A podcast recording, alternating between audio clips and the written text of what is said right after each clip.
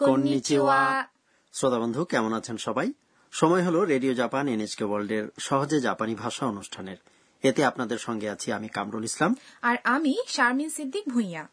বন্ধুরা আমাদের সঙ্গে আপনারা যোগ দিন আমরা একসঙ্গে জাপানি ভাষা শিখব এবং জাপানি সংস্কৃতি সম্পর্কে জানব আজ আমরা শিখব অষ্টম পাঠ আজকের পাঠের মূল বাক্য হচ্ছে もう一度お願いします。 আরেকবার প্লিজ অথবা অনুগ্রহ করে আরেকবার বলবেন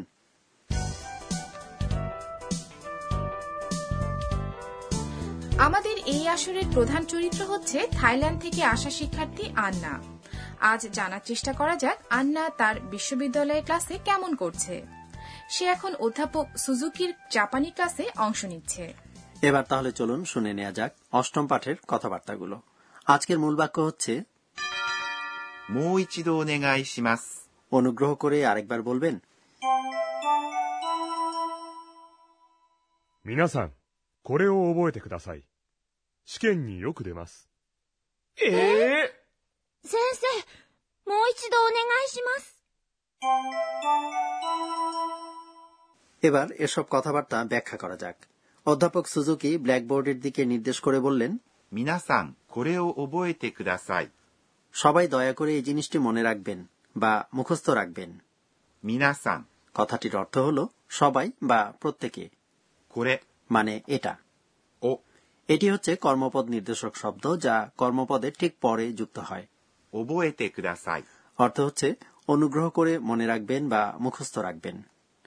অবৈতে কুদাসাই কথাটির মধ্যে রয়েছে ক্রিয়াপদ 覚えます。 অর্থাৎ মনে রাখা বা মুখস্থ রাখা এবং ください。 অনুগ্রহ করে কাউকে কোনো কিছু করার অনুরোধ জানানোর সময় আপনি কুদাসাই কথাটি বলতে পারেন সপ্তম পাঠে আমরা কুদাসাই কথাটির যে অর্থ শিখেছিলাম সেটি থেকে এই অর্থটি আলাদা তাই না আগে শিখেছিলাম দোকানে কোনো জিনিস কেনার সময় এই কথাটি আমরা ব্যবহার করতে পারি হ্যাঁ ঠিকই বলেছেন এবার বলুন তো ওবোয়ে মাস মনে রাখা বা মুখস্থ রাখা ক্রিয়াপদের পরে কুদাসায় বসলে ক্রিয়াটি ওবোয়েতে হয়ে যায় কেন আমরা কি বলতে পারি না ওবোয়ে মাস কুদাসায় না তা পারি না প্রথমত ওবোয়ে মাস ক্রিয়ারূপটির মতো করে জাপানি ক্রিয়াকে মাস যুক্ত আকারে বাক্যের শেষে ব্যবহার করা যায় কিন্তু যখন ক্রিয়াপদগুলো বাক্যের মাঝে আসে অর্থাৎ যখন ক্রিয়াপদের সঙ্গে অন্যান্য শব্দ যুক্ত হয় তখন এদের পরিবর্তিত রূপ ব্যবহার করা হয় এখানে ওবোয়ে মাস ক্রিয়ারূপটি বদলে গিয়ে 覚えて。 হয়েছে ক্রিয়ারূপের পরিবর্তন যদি এভাবে ঘটে এবং তে যুক্ত থাকে তাহলে একে বলা হয় ক্রিয়ার তে রূপ বুঝতে পারলাম যদি ক্রিয়ার পরে কুদাসায় অর্থাৎ প্লিজ কথাটি থাকে তাহলে ক্রিয়ার রূপ হবে তে রূপ তাই না হ্যাঁ তাই ক্রিয়ার তে রূপ অবয়তে এবং কুদাসাই এ দুটিকে একসঙ্গে বলা যায় অনুরোধ সূচক বাক্যরীতি তাহলে অবয়তে কুদাসাই মানে হলো অনুগ্রহ করে এটি মনে রাখুন অথবা এটি মনে রাখার জন্য অনুরোধ করছি এভাবে যে কোনো অনুরোধ আপনি জানাতে পারেন যাই হোক অধ্যাপক সুজুকি আরও বললেন 試験によく出ます。 পরীক্ষাতে প্রায়ই আসে 試験 মানে হলো পরীক্ষা に হচ্ছে পদান্বয় অব্যয় যা ক্রিয়া সংঘটিত হওয়ার স্থান বা সময়কে নির্দেশ করে এটিকে বাংলা সাধারণত এ বা তে দিয়ে প্রকাশ করা যায় よく হচ্ছে একটি অব্যয়পদ বা অ্যাডভার্ব যার অর্থ প্রায়ই আর 出ます。 মানে হল আশা উপস্থিত হওয়া শিক্ষক যখন পরীক্ষার কথা উল্লেখ করলেন তখন শিক্ষার্থীরা সকলেই তাদের প্রতিক্রিয়া প্রকাশ করল え এ এটি হচ্ছে সচরাচর জাপানি ভাষায় বিস্ময় প্রকাশ করার ভঙ্গি আন্না তখন সঙ্গে সঙ্গে বলল 先生、もう一度お願いします。 টিচার আরেকবার প্লিজ অথবা শিক্ষক মহাশয় অনুগ্রহ করে আরেকবার বলবেন কি 先生、 মানে হলো টিচার বা শিক্ষক মহাশয় বা স্যার もう一度 অর্থ হলো আরও একবার এবং お願いします。 হলো অনুরোধ জানানোর একটি মার্জিত বাক্যরীতি তাহলে মো ইচিত অনেগাইসিমাস কথাটির মাধ্যমে আমরা কাউকে কোনো কিছু আরেকবার করার জন্য অনুরোধ জানাতে পারি হ্যাঁ ঠিক ধরেছেন もう一度お願いします。 আরেকবার প্লিজ এটাই হচ্ছে আজকের মূল বাক্য এই কথাটি বেশ কাজের নতুন কোনো জাপানি শব্দ প্রথমবার শুনে বুঝতে না পারলে তা আবার শোনার জন্য আপনি এই বাক্যটি কাজে লাগাতে পারেন এবার আসুন আরেকবার শুনে নেওয়া যাক অষ্টম পাঠের কথাবার্তাগুলো 皆さん、これを覚えてください。試験によく出ます。ええ先生、もう一度お願いします。 এবার টিচার আমাদের বুঝিয়ে দিন পর্ব জাপানি ভাষা শেখার এই আসরের তত্ত্বাবধায়ক অধ্যাপক আকানে তোকুনাগা আজকের শিক্ষণীয় বিষয় নিয়ে আলোচনা করবেন এই পর্বে আজ আমরা শিখেছি কিভাবে অনুরোধ প্রকাশ করতে হয় এক্ষেত্রে ক্রিয়াপদের তেই রূপের সঙ্গে বসে কুদাসায় অর্থাৎ প্লিজ বা অনুরোধ জানাচ্ছি এ সম্পর্কে অনুগ্রহ করে আরো বিশদভাবে জানাবেন চলুন এ ব্যাপারে টিচারকে জিজ্ঞেস করা যাক 私が教えましょう টিচার বললেন জাপানি ভাষায় কোনো কিছু করার জন্য কাউকে অনুরোধ করার সময় ক্রিয়াপদের তে রূপ এবং এর সঙ্গে ください。 অর্থাৎ প্লিজ অথবা অনুরোধ জানাচ্ছি কথাগুলো বলতে হয় ক্রিয়াপদের তে রূপ হচ্ছে সেই রূপ যেখানে ক্রিয়াপদের শেষে তে অথবা দে থাকে উদাহরণস্বরূপ কাউকে কোনো কিছু মনে রাখার অনুরোধ করতে চাইলে বলতে হবে 覚えます。 বা মনে রাখা মুখস্থ রাখা এই ক্রিয়াটির তে রূপ অবয়তে এবং এর সঙ্গে কুদাসাই জুড়ে দিতে হবে তাহলে পুরো কথাটি হবে 覚えてください。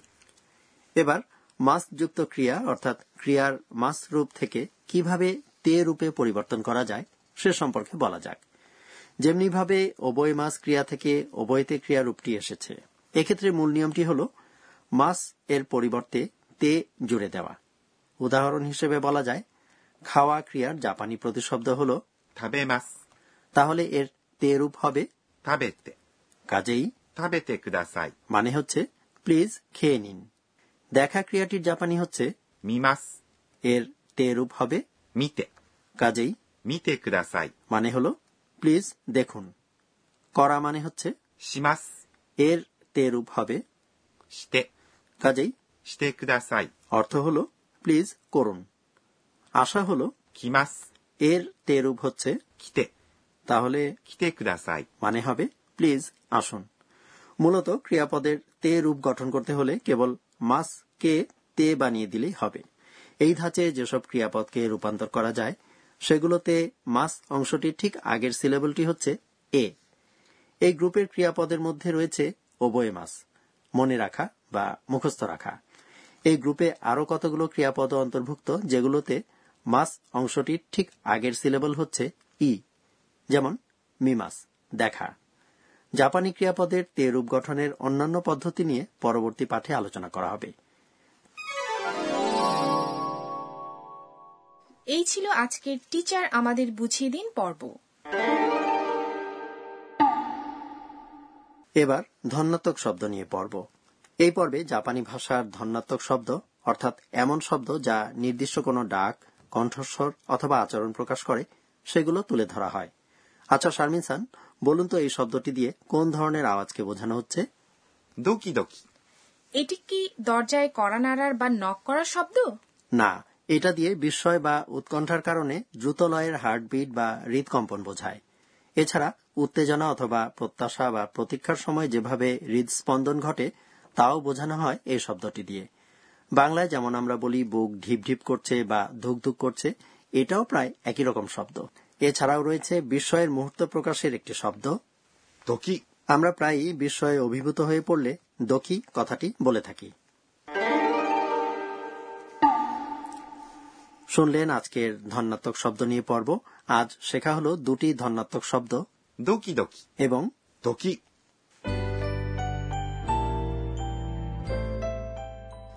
জাপানি ভাষা শেখার আজকের আসর শেষ করার আগে সময় হলো আন্নার স্বগতোক্তি শোনার আজকের ঘটনাগুলোর দিকে ফিরে তাকিয়ে আন্না নিজে নিজে বলছে শুনেছি আমাদের চূড়ান্ত পরীক্ষার আগে ছোটখাটো কিছু পরীক্ষাও নেওয়া হবে কখন যেসব পরীক্ষা হবে তাই ভাবছি আর দোকি দোকি অনুভব করছি বন্ধুরা কেমন লাগলো আজকের পাঠ আশা করি ভালো লেগেছে আজকের মূল বাক্য ছিল もう一度お願いします。 আরেকবার প্লিজ আগামী পর্বে আমরা আন্নার কলেজ জীবন সম্পর্কে জানব বন্ধুরা আশা করছি আপনারাও সঙ্গে থাকবেন তাহলে আবার দেখা হবে মাতা ও আইসিমাসো